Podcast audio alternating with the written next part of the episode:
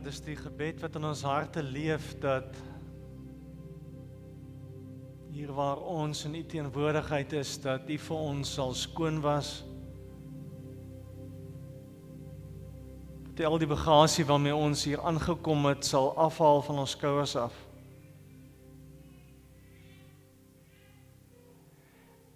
En dat ons oop voor U kan wees. Sodat U met ons kan werk. In Jesus naam. Amen.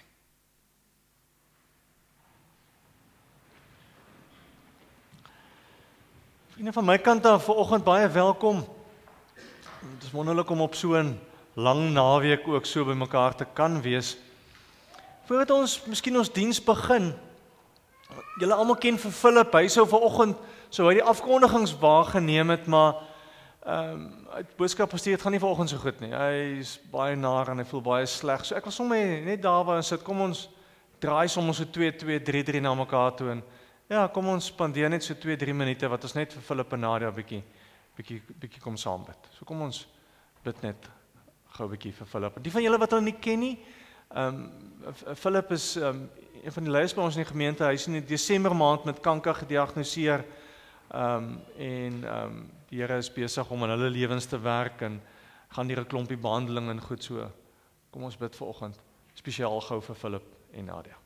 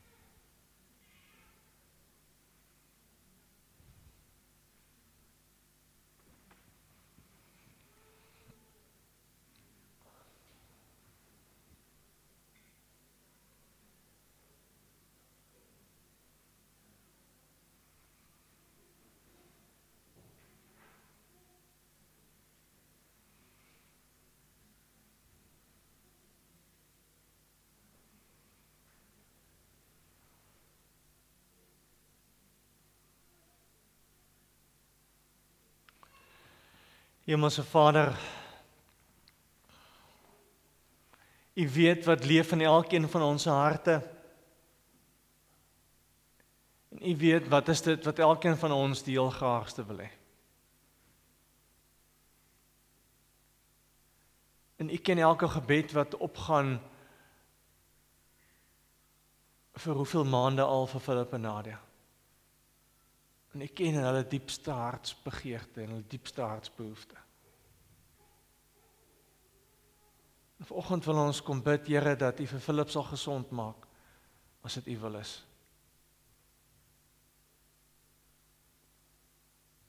Vanoggend wil ons as gemeente kom bid en vra Here dat U U hand van van beskerming en liefde en genade vandag spesiaal oor hulle sal hou. Dat hulle sal ervaar hoe u vandag baie naby aan hulle is.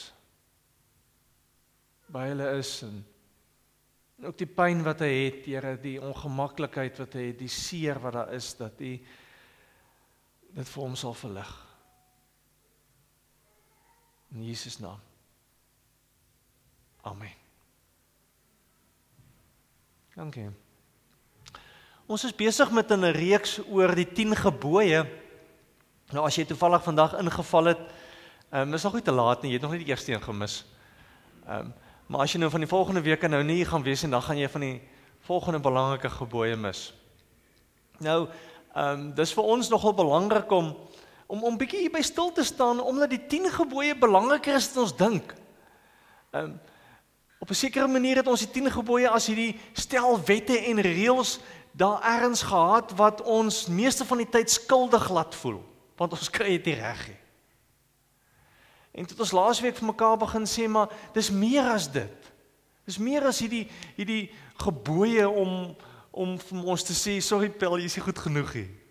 Ehm um, ons het laasweek vir mekaar gesê dis ons moet altyd onthou die 10 gebooie is geskryf vir mense wat bevry is uit Egipte, wat uit slawerny weggevat het, wat moet leer hoe om te lewe as mense wat vry is.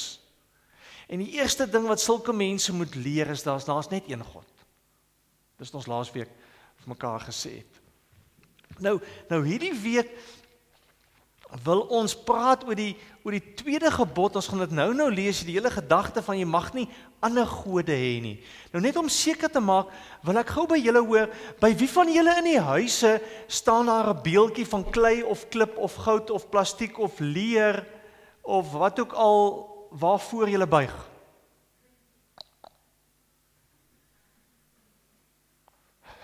Andre huiwer so 'n bietjie.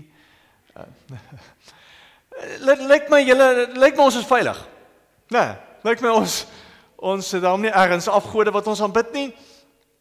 Maar wiele wat die ons doen? Die vorm is net anders. Dis nie meer van klip nie.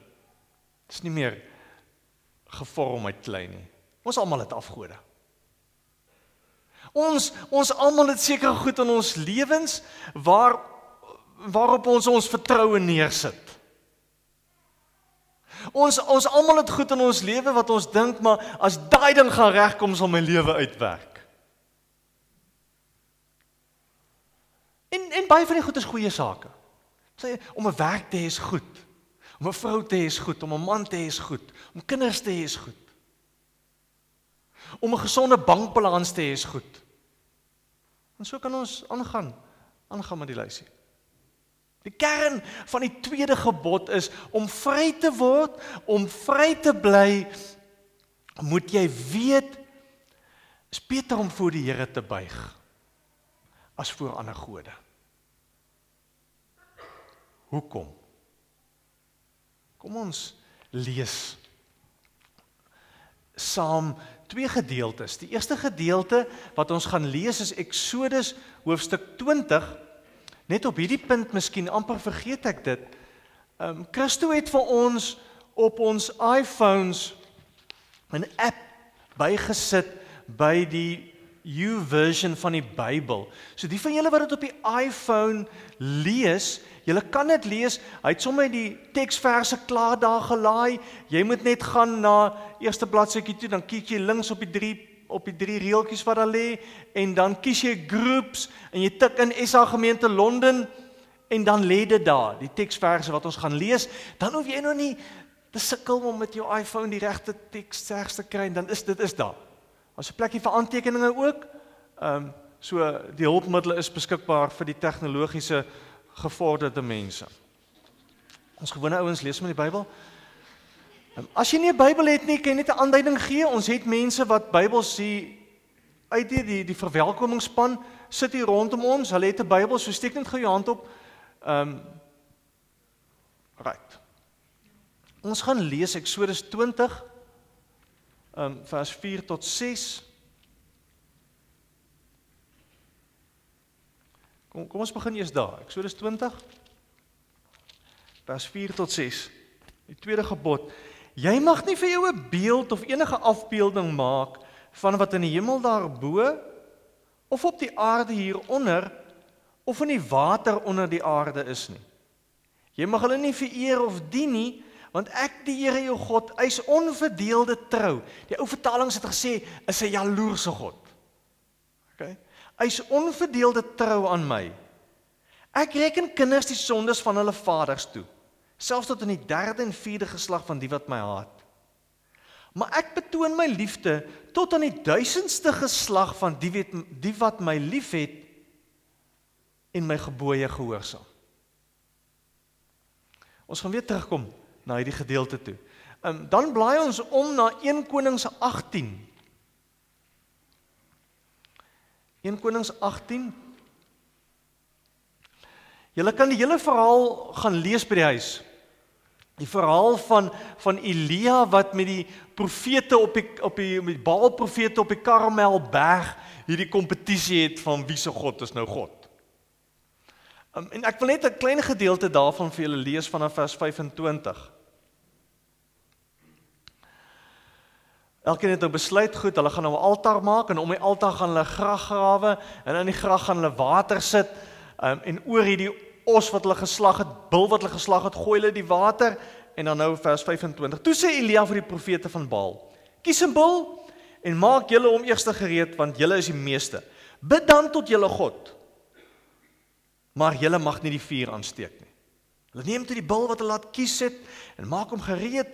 Hulle bid toe tot Baal en roep van die môre af tot die middag toe. Baal antwoord ons, Baal antwoord ons, Baal antwoord ons. Daar was nie 'n geluid van hom af nie. Niemand het geantwoord nie. Hoe hulle ook al vir Baal gedans het by die altaar wat hulle gemaak het. Teen die middag het Elia hulle begin spot. Roep harder. Hy is mos 'n god. Miskien is hy diep in gedagte of gou 'n bietjie uit.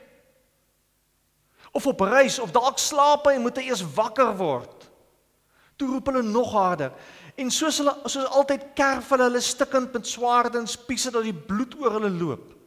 Tot die namiddag het hulle aangehou te kere gaan en teen laatmiddag die tyd vir die aandoffer was daar nog geen geluid nie. Niemand het geantwoord nie. Daar was geen reaksie. Kom ons bly terug na Eksodus 20. Ek wil ek wil vanoggend so 'n bietjie bietjie anders werk. Um hierdie hierdie gebod is die een gebod wat waar daar baie geskryf staan. Terwyl in ons gedagtes dit eintlik is, man is eenvoudig, jy moenie afgod hê nie. Hy het ons moenie afgod hê. Maar dit is baie meer as dit. Kom ons gaan kom ons gaan kyk 'n bietjie. Um vers 4 sê Jy mag nie vir jou 'n beeld of enige afbeelding maak van wat in die hemel daarbo of op die aarde hieronder of in die waters onder die aarde is nie. Die ander aftaling vertaling sê moenie vir jou 'n afgod maak nie. Of of een van die Engelse vertalings sê you shall not make an image van iets wat in die hemel is. Nou in die hemel, is die sterreliggame, is die son, is die maan, is daar waar onvoorspelbare goed vandaan kom, daar waar ons nie die weer kan bepaal nie. Dis goed wat in die in die hemel gebeur. Okay. So baie baie baie van die vroeë volke het hemel, die son aanbid, die maan aanbid. En dan praat hy hier van um, enigiets wat op die aarde is nie, enigiets wat mense kan maak en mense kan doen nie. En in die waters, jy moet onthou vir vir die ou tydse mense was die waters boos want daar's gevaarlike goed daaronder in die water. Miskienkie lees nou 'n boek Here be Dragons is die boek se naam. In die ou tyd het dit so gewerk by die ou kaarte moet jy bietjie gaan kyk. Hier op die rande van die kaarte het hulle HBM geskryf. Want die mense het nie geweet dis maar so ver as hulle weet, hulle weet nie wat die ander kant lê nie. So Here be Dragons, HBD. Gaan kyk 'n bietjie daar op baie van die kaarte staan daar. So onder die waters is die bose goed, is hierdie is is drake en goed. Ehm um, die gebod sê man moenie vir jou enige afbeelding maak. Nou nou nou wat beteken dit? Ek ek ek wil dit soos volg voorbeeld. Ehm um, eers 'n paar kinders hier sou ook. Wie van julle 10 pond nodig? Ek wil vir drie ouens elkeen 10 pond gee. Kom haal dit hier voor. Ek wil vir drie ouens elkeen 'n 10 pond gee. Ehm um, Ek ken dit hier. Ek ken dit hier. Kom, 3. Ja, Milie is te laat. Nee, kom hier, kom, kom, kom, kom. Ek wil elkeen 'n 10 pond gee. Right. Daar's vir jou eene. Daar's vir jou eene. Daar's vir jou eene. Daar's hy.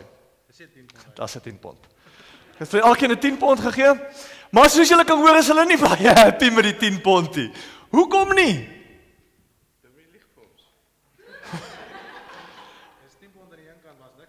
Ah, okay, so dis maar net 'n afskrif van 'n 10 pond. Okay, yes. Dis nou jammer vir oggend, hè. Ehm um, die belofte van 'n 10 pond is toe nie 'n 10 pond nie. Dit is net 'n afskrif daarvan. En en dis wat die tweede gebod vir ons kom sê. Die tweede gebod kom sê vir ons 'n afgod is 'n vervalsing. Is nie die werklikheid nie. is nie die real thing nie. Dis net 'n afskrif. Net 'n kopie daarvan. Wat beteken dit? Met ander woorde, dit beteken enige afgod is nie in staat om te doen wat hy beloof om te doen nie. Is nie in staat om vir jou te gee wat jy dink jy gaan kry nie. Enige iets wat jy in jou lewe vir jou belangrik is, waarby jy jou sekuriteit sit, waar jy hoop soek, waar jy jou vertroue op neersit, waarop jy jou toekoms bou, kan nie dit vir jou gee nie. Al beloof hy dit.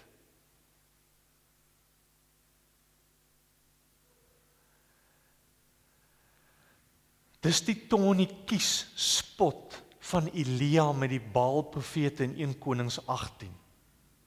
Van toe, roep harder. Hy staan God. Hy staan van ons stel om te hoor. Hy staan van ons stel om te help. Hy kan nie. Hy kan nie want hy's nie 'n God nie. Hy's 'n afgod. So so aan die een kant moet ons vir mekaar kan sê Die Here is ernstig oor die hele ding van afgode omdat hy weet dit gaan ons harte breek. Want ons gaan op ons hoop op mense, op goed, op werk, op geld, op allerlei goed sit. En dit gaan jou teleurstel. Dit gaan jou hart breek. Die tweede ding wat vers 4 vir ons sê, is dan die oomblik as jy 'n beeld maak. Dan kan jy hom daar neersit en kan jy sê daar's God. Dan beperk ons God. Dan beperk ons God se vermoë. Dan beperk ons wat God kan doen. Later in Eksodus, in Eksodus 34, nadat Moses die wet vir die Israeliete gegee het, gaan hy terug op die berg op om die wet te gaan haal. En dan wat doen die Israeliete? Hulle maak 'n kalf. Gooi goud bymekaar, maak 'n kalf. Hoekom? Want ons wil graag God sien. Ons wil graag kan sê, daar's ons God. Ons wil graag op 'n punt kan kom en kan sê ek kan my God met my saamvat. Om ergens gaan neersit, dan se ek oukei. Okay. En jy weet dis eintlik 'n maklike God dan. God wat niks van my huis nie. Geen morele vereistes op my het nie. Ek kan doen wat ek wil. Want dis net 'n beeld.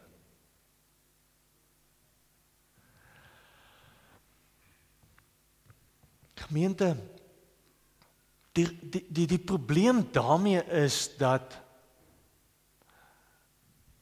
ons begin vir God voorskryf hoe hy moet wees wat ons van hom wil hê. Ons begin van God sekere goed verwag. Ons wil 'n God hê soos dit vir my pas. Ons wil hê God moet doen wat ek vir hom vra. Ons wil hê God moet vir ons gee wat ek wil hê.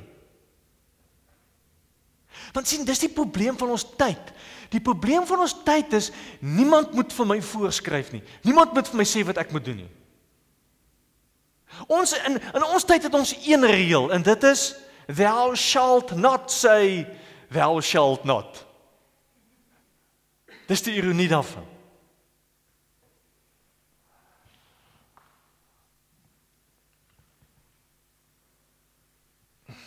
En ons dink dis ons wat sê. Maar wil ons jok vir onsself? Want dis nie ons nie. Ons het nie beheer oor ons lewe nie. Ons kan nie ons sekuriteit en ons vertroue op onsself neersit nie. Ons weet dit. Ons almal weet dit. Vers 5 sê interessant as ons as ons verder gaan. Hy sê jy mag hulle nie vereer of dien nie. Die ander vertaling sê moenie neerbuig voor 'n God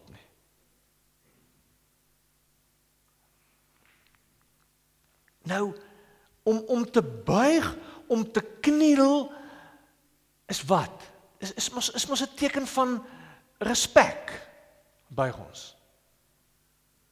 is mos 'n teken van van van afhanklikheid. 'n Teken van swakheid. Ek weet nie wie van julle kniel nog as julle bid nie. Ek ek ek het so gut feeling ons kniel nie regtig meer as ons bid nie. Want ons is. Okay. Ek onthou ek was student gewees. Was ek gaan prakties doen by uh dit moet om die koste toe Bethlehem. Koosvoorie. En nou gaan doen ons huisbesoek. Julle sal miskien ken. Gaan doen ons huisbesoek by die by die mense. Nou gaan ek saam met nou is ek 'n student man Pipsqueak. Gaan jy gaan jy hier saam met die dominee? Wie nou, lees ons nou vir die mense 'n stukkie die Bybel uit, praat bietjie met hulle. En weet julle wat doen hy dan? Dan gaan staan hy op sy knieë. Daar in die sitkamer. Die grant het, ek sê grant ou nie, die die dominee. Dan gaan hy op sy knieë, kniel hy, buig hy. Sê kom ons bid. Bid hy vir daai mense. Ek is wil dit het 'n geweldige indruk op my gemaak. Ehm um, as as jong man die die die, die respek wat wat hy gehad het vir die Here. Ek is eerlikwaar as ek sê ek dink ons gaan soms baie ligtelik met God om. As ook as die kindertjies kniel. Ons ons is nie so groot op die kniel ding nie. En en al wat dit is, dis maar net 'n manier waarop jy eer en respek vir God kom gee. Dis maar net 'n manier waarop jy vir God kom terugsit en sê, Here, ek is van jou afhanklik. Ek het jou nodig. Kan nie op my eie nie. So kom ons gaan hierdie week bietjie in kniel as jy bid. Net hierdie week. Vir volgende week check. Hoe dit hoe die, hoe die knielery gewerk. Um, om om om om om 'n God te vereer, om 'n God te dien, beteken dit jy aanbid iemand asof hy jou kan help. As jy reg kan help. Asof dit 'n verskil maak. Asof jy nie van daai jou knie kan opstaan voor jy nie die versekering het hierdie God gaan saam met jou gaan nie. Dis wat neerbuig beteken. Maar onthou, die die die die mense van die Ou Testament het allerlei gode en goed gehaat omdat hulle op een of ander manier afhanklik wou wees van iemand van 'n groter mag. Hulle het geweet daar's goed wat rondom hulle gebeur waar hulle geen beheer het nie, so dit moet ergens gode wees, so ek moet afhanklik bly van hierdie gode. Ons weet seker goed is buite ons beheer. Philip wat siek word, wat kanker kry, is buite ons beheer. Mense wat doodgaan is buite ons beheer. Ekonomiese magte en goed is buite ons beheer partykeer. Wie is jou God? Van die een vir wie jy neerbuig, is die een wat jy sê, Here, ek vertrou jou vir my lewe.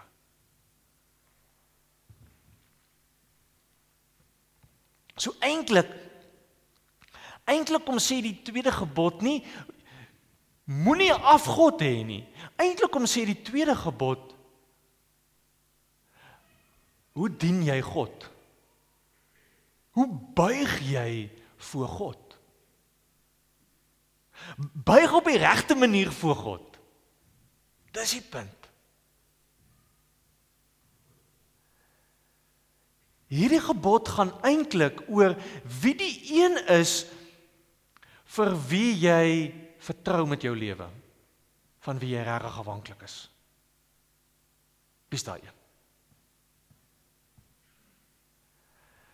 Nou vers 5 verduidelik dit so 'n bietjie verder. In die tweede gedeelte staan daar Ek die Here jou God eis onverdeelde trou aan my. Nou nou as die Here hier skryf dan dan praat hy in liefdestaal. Hy hy hy praat hier van onverdeelde trou wat verwys na die kommitment wat een persoon aan 'n ander persoon maak in 'n verhouding. Dis dis waarna God hier verwys en sê my verhouding met julle werk net so. Hy hy sê die oomblik as jy jou hart vir iemand anders gee, dan breek jy hierdie intimiteit tussen my en jou op. Die oomblik as jy jou hart by ander goed op ander plekke gaan neersit, dan breek jy die intieme verhouding wat ek en jy op het. Kom ons kom ons vat 'n voorbeeldjie wat ons laasweek ook bietjie mee gewerk het. Wat sal jou vrou sê? As sy in jou lesenaar as, as sy in jou kantoor kom en nie op jou lesenaar staan hier die fotootjie van 'n ander vrou. Pragtige fotootjie. En sy vra vir jou in die En jy sê nee man, dis 'n baie baie oulike meisie. Ek ek het haar so rukkie terug ontmoet en sy's regtig oulik en ehm um, ons het ons het baie goeie vriende gehad. Ek kan my hart met haar deel en hey, speel jy's nie moeilikheid. Ehm um, want want dis op 'n sekere manier wat ons met God doen. Ons ons sit fotootjies op ons lesenaar neer en dan sê ons um, Here, dit is great, ek het jou nodig, maar weet jy, as ek hierdie dinge in my lewe kan uitwerk, sal dinge reg wees in my lewe. Here, as as as as ons net hierdie sake kan uitsorteer daar, dan gaan ek ons verhouding regkom. Waar kom jy vandaan? Dit werk nie so nie.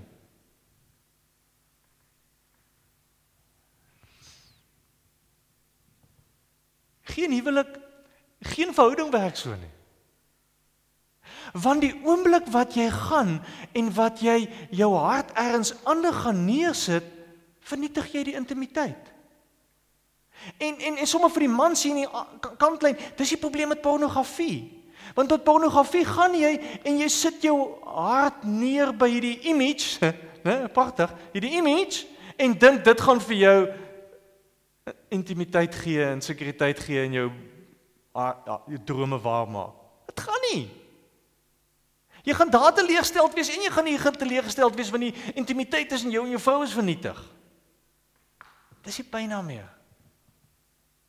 Soos met 'n klomp ander goed ook in ons lewens.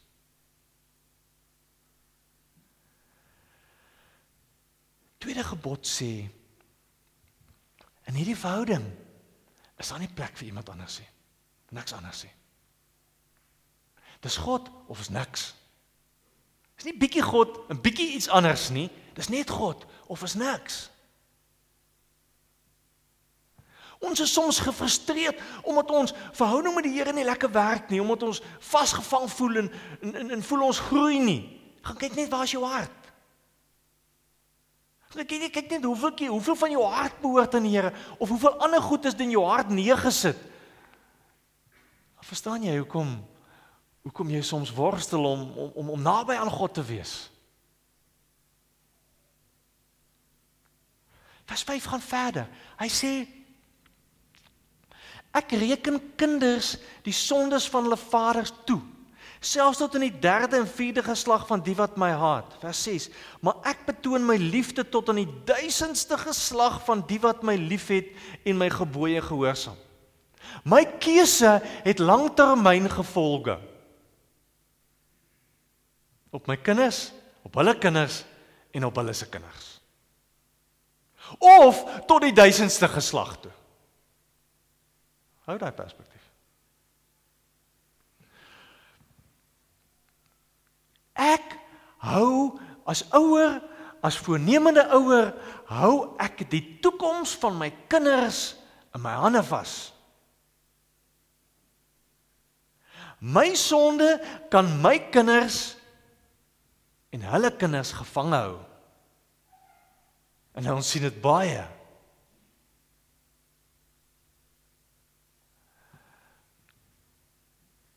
Verstaan julle? Hoekom God so ernstig is oor die gebod? Hy sê dit gaan nie oor jou nie. Net oor jou nie. Dit dit dit gaan nie oor jou kinders en as jy nog nie kinders het, jy kinders wat jy eendag gaan hê. En hulle kinders wat hulle eendag gaan hê. Dis waaroor dit hier gaan. Die manier hoe ek leef, die plek wat ek vir God in my lewe gee, die die die die die prioriteit wat God in my lewe het kan oorspoel op my kinders. Wie is altyd vir my so hartseer dat mense hoor van hoeveel mense, hoeveel stories hoor van mense wat sê die eerste kans wat ek kry gaan ek uit die kerk uit waai, wegloop. In die kerk wil ek so gou as moontlik ontslaa raak. Dis hartseer. Is dit die prentjie wat ons het van ons ouers se verhouding met die Here? Dis die hartseer.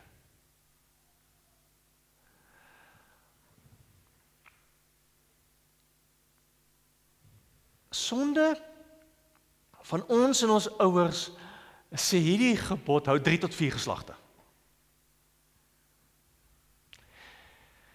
Die liefde van God hou duisende geslagte. So nou het ons 'n keuse. 3 of 4 teen duisend. Teen duisende. OK. Julle het almal is het al bietjie studeer. So julle sal almal weet wat een is die grootste. Wat is die beter keuse? 3 of 4? Of duisende?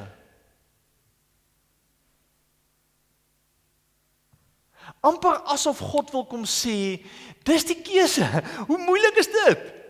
Hierdie afgode wat jy wil doen is 'n afskrif, is nie die werklikheid nie. Hierdie afgod wat jy wil doen, beloof vir jou iets times 3.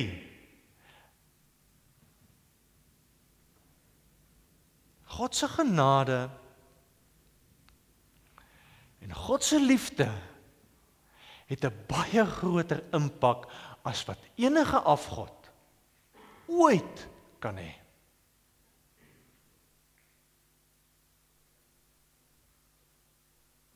En dit moet ons verstaan. En dis die keuse wat hierdie gebod vir ons gee.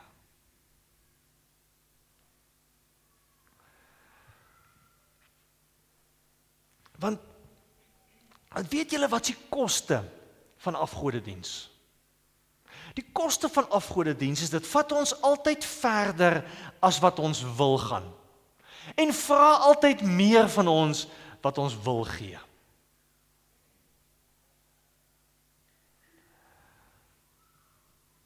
Onthou, die 10 gebooie is vir ons gegee tot ons voordeel.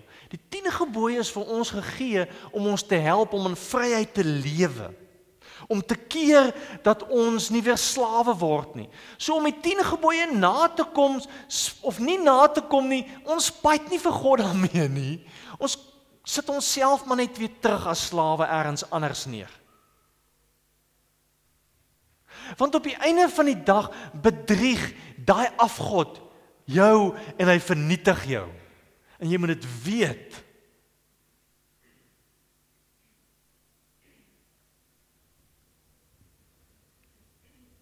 Jy's 'n groot verlorer. Onthou af afgode is nie slegte goed nie. Stuk nou nou op jou sê dit.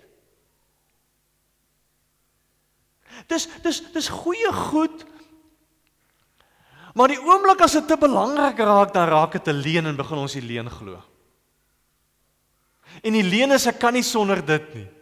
Ek kan nie sonder hierdie saak nie. Ek moet dit hê. Ek moet dit nou hê op so 'n manier. Afgode kan nie sin en betekenis vir jou in die lewe gee nie. Afgode kan nie vir jou blywende sekuriteit gee nie. Ek is ek wat se job jy het nie, ek is jammer. Afgode kan nie permanente vrede en geluk en bevrediging vir jou gee nie. Dit kan nie vir jou intimiteit gee nie. Maak nie saak wat die belofte is nie. Afgode kan nie ons ewige skoonheid en aanvaarding gee nie. Jy gaan oud word. Daar is mense wat nie van jou gaan hou nie. Dit kan nie vir ons vryheid gee nie. Dit kan nie ons gelukkig en tevrede hou nie. En die ergste van alles is, dit steel jou verhouding met die Here. Jonas skryf daaroor. En onthou vir Jona, Jona 2 vers 8, dan as hy in die vis se maag sit dan bid hy dan sê hy onder andere in vers 8 Die wat op nuttelose afgode vertrou verlaat hom wat liefde aan hulle betoon. Dis die dis die hartseer hiervan. Ons kies 3 waar ons 1000 kon gekry het.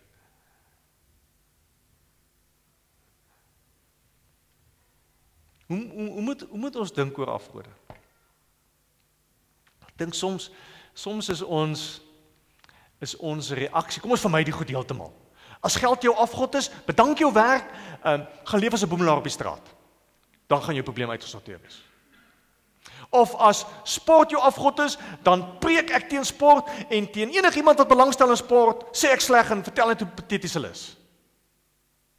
Dis mos baie keer hoe hoe ons reageer, maar dit gaan nie help nie. Daar's 'n beter strategie. Twee goed wat ons kan doen.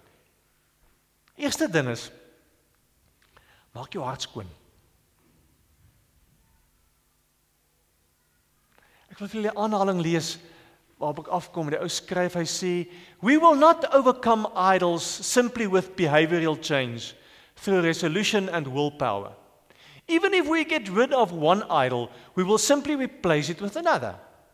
Instead, we need to be persuaded in heart, mind and imagination that God's love is the ultimate reality of our lives.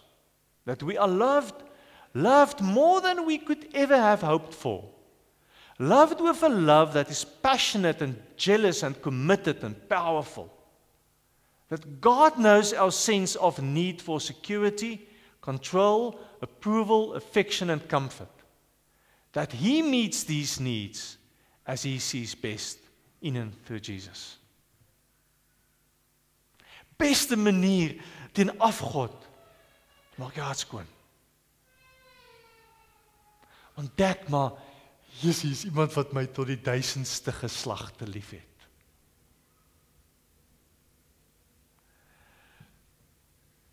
Is iemand wat goeie bedoelings met my het.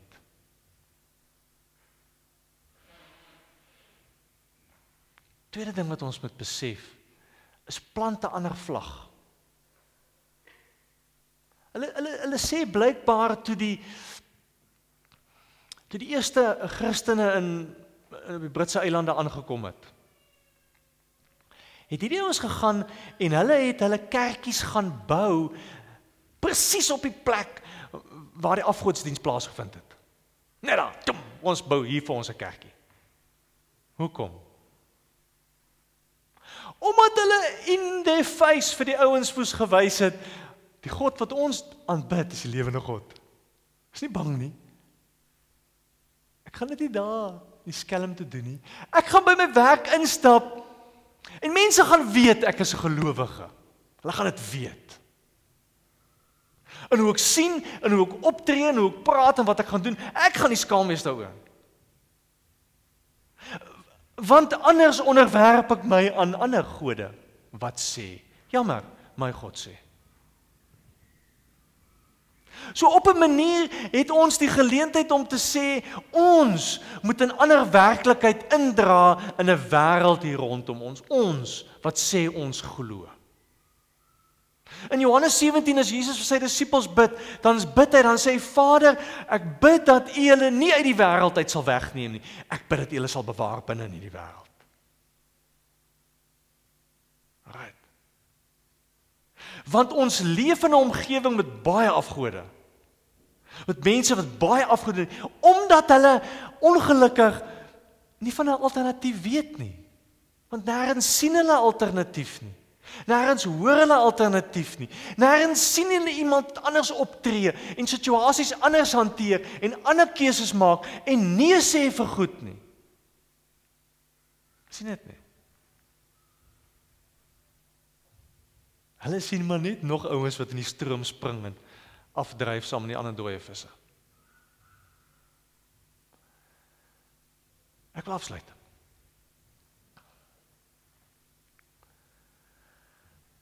ons die maniere wat ons praat die manier wat ons mense hanteer Die manier waarop ons situasies hanteer moet vir mense rondom ons kom sê hierdie mense is van iemand anders afhanklik. Hierdie mense vertrou op iemand anders. Hierdie persoon daar's iets in daai persoon wat ek mis in my lewe.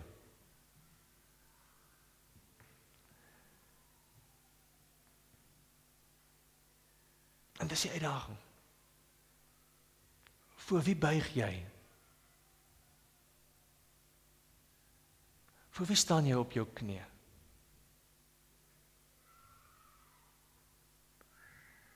Kom ons buig vanoggend. Kom staan op ons knie. En dan bid ons bid ons tot hierdie God. Kom ons bid saam.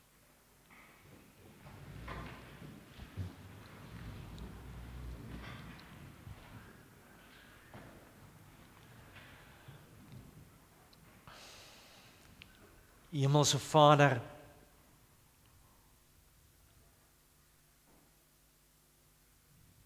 Ons wil ver oggend vir U kom kies as ons God.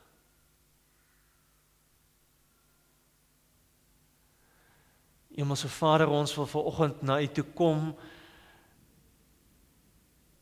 en vir U kom sê sonder U het ons geen hoop nie. Is geen sekuriteit nie sal ons nooit weet wat is dit om lief te hê en liefgehet te word nie. Sal ons nooit verstaan van vry word nie.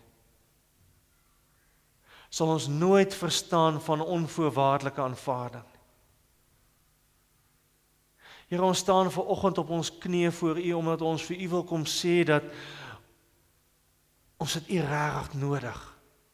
Ons wil ons lewens op U bou, Here.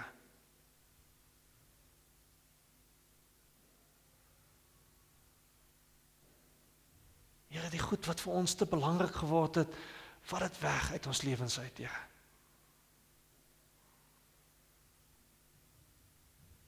Here, as dit 'n liefde is vir geld, vat dit weg. As dit liefde is vir goed, vat dit weg, Here. Here, as dit 'n soeke is vir na die aanvaarding van mense, vat dit weg. Here, as dit 'n soeke is in 'n begeerte en 'n drang na fisiese verhoudings buite ons huwelik, vat dit weg, Here.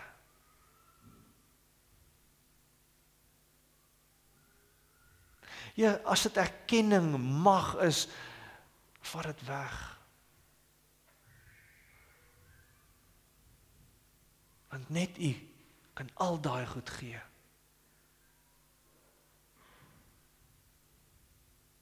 Here, ek wil kom bid vir ons ouers. Ek wil kom dankie sê vir ouers wat vir ons van U geleer het.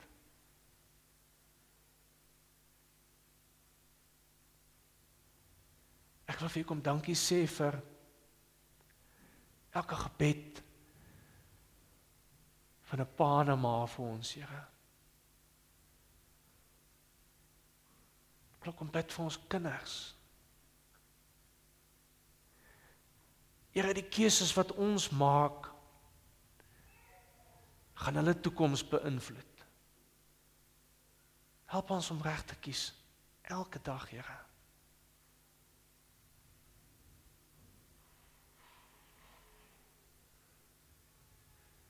Here, ons kies vir U. En as niemand wat vir ons lief is, soos U vir ons lief is nie.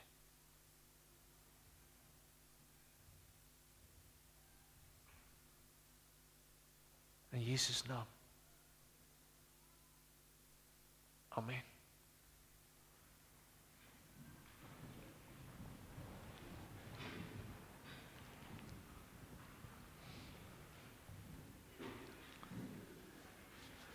Julle kry geleentheid om die Here te dien met julle offergawes. Kom ons gebruik dit ook as 'n manier om vir die Here dankie te sê vir soveel meer wat hy vir ons wat hy vir ons wil gee.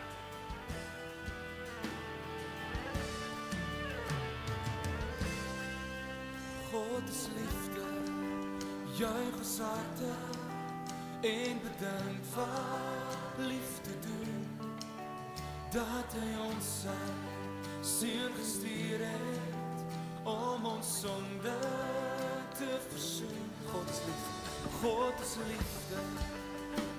Ons harte en bedink wat liefde doen. Dat hy ons seun gestuur het om ons sonde te versoen. Hy wat hy wat eerste lief gehad het het in liefde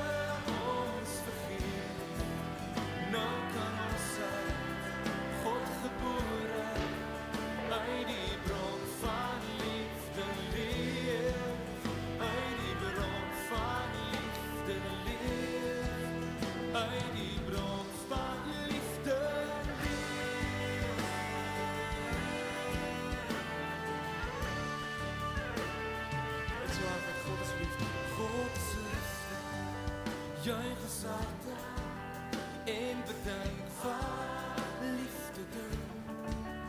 Dat hy ons sy seun gestuur het om ons sonde te versoen. Hy wat hy wat eerste